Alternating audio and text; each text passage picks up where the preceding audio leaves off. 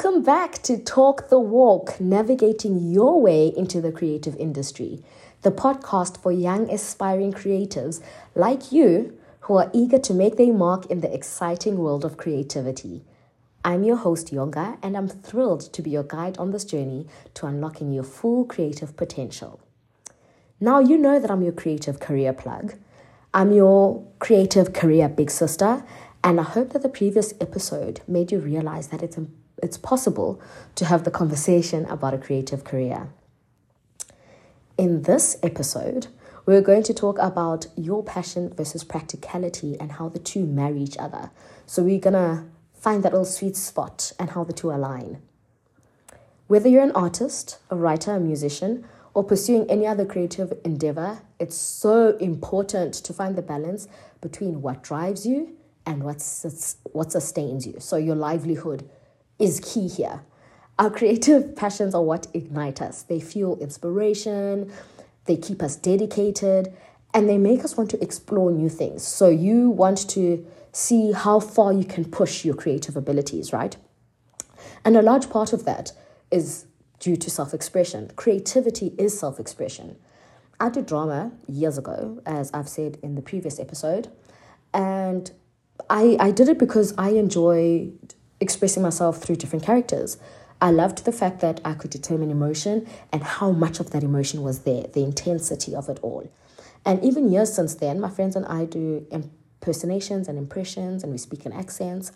And while this is all great and enjoyable, the question is how does it play a part in navigating the real world? Short answer it doesn't. I don't do anything to do with accents. I'm not an actress. I don't need to switch accents between so many different ones because I don't, it's not part of my real world. It's not practical to me right now. So, voice acting is not what I do. So, impersonations and accents aren't key to my real world. It isn't my grounding reality. If I was spending endless hours doing this, knowing that it isn't central to my world, I would definitely be wasting my time.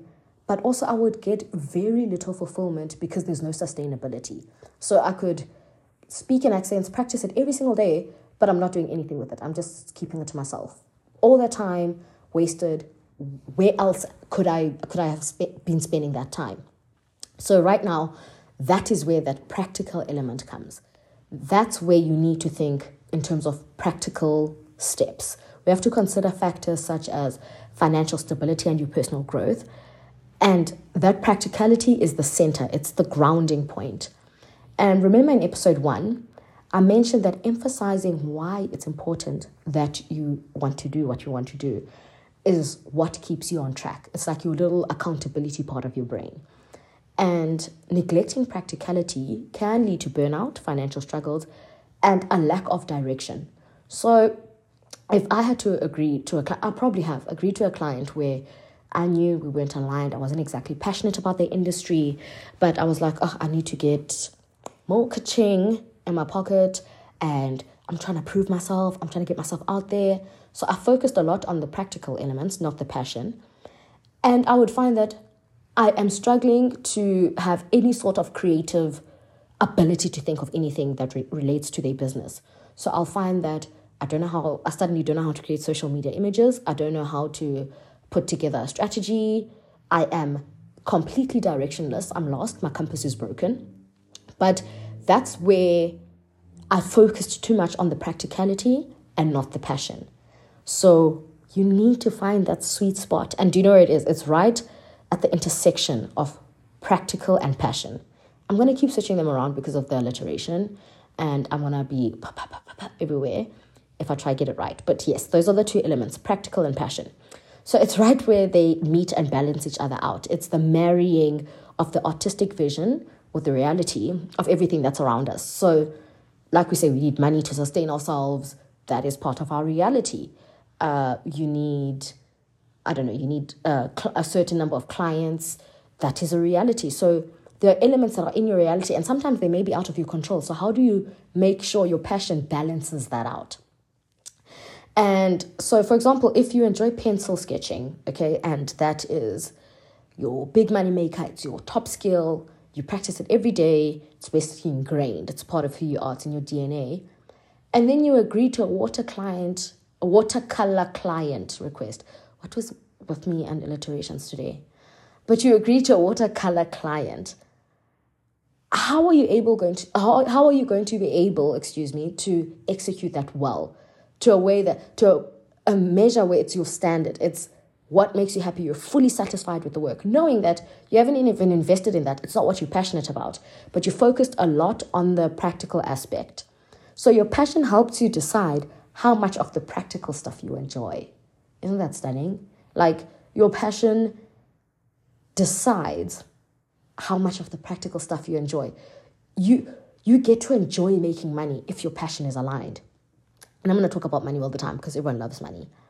Um, so when the two are in harmony, we're more likely to experience more motivation. We have better time management and we have improved decision making. So if you know what type of clients you want to work with and you're passionate about your type of creative direction or your passion, then it's easier for you to decide what's a yes and what's a no for you because you want it to align between the two. You want to know, okay, practically this aligns with me, yes, but in terms of passion, it's not there. I almost said passion tea.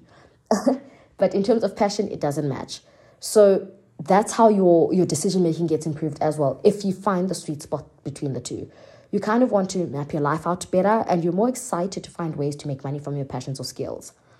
And that that is that sweet spot that I feel it's it's struggling to find it's a struggle to find, especially if you're entering. So Focus on what your passion is. What is it that you truly enjoy doing? And go out and see how it matches practically. In fact, I have homework for you as we wrap up this episode. Oh my gosh, it's so short. But anyway, I've always promised you guys a quick listen.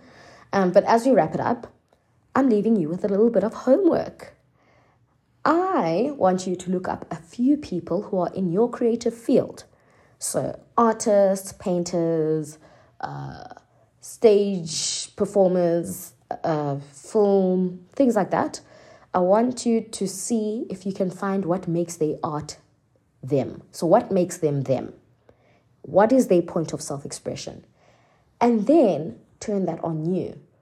Think about what would make you you when it comes to your passion. What is that identifier that you want people to know about you in your creative endeavor, in your passion, and things like that? So, that's your little homework. I'm more than happy to give a helping hand. So here's a list of my creative favorites that you can perhaps check out. And these are people that I love and know very much. So you're welcome. Um, check them out on Instagram. I'm going to be spelling out the uh, handles for you so that you aren't too confused. Anything radio presenting related, check out NaCP. That's N A underscore C underscore PEE. Television production and all things related. So things like shooting music videos and commercials. Oh my gosh, Homegirl works hard. Check out Sazimba. That's S A Z I M B A. Film direction. I think Sazi and Little Miss Film Direction have worked together before. It's She Is Yoza. Her work is incredible. It's S H E I S YOZA. Anything textile art like tufting and punch needling, so like making rugs and those cool things, check out Hey Kriscross. So it's H E Y K R I S C R O S S. And then illustrations, digital painting, or anything like that, but illustrations. Check out Yay Abe. It's Y A Y underscore A B E. And lastly, for digital creation and marketing, be sure to check out Chelsea Arensa. She's part of an amazing team, and I've seen the work that they're doing on the accounts that they work on. So it's C H E L S E A dot R A R E N D S E. So that's Chelsea Arensa. And like I said, these are people I know and love very much. So be sure to check out how their creativity takes a lead in their respective careers, especially if you're looking for inspiration. Otherwise, my dear lovers, my lovelies, that brings us to the end of our episode. Be sure to subscribe and leave a review so I know how I can further help guide you on this creative career journey. If you have any suggestions for future episodes or topics you'd like me to explore, you can connect with me on Instagram. My handle is It's The Young. Or send me an email at talkthewalk at yongajmedia.co.za. Until next time, stay creative, stay curious. TTFN, Tata for now.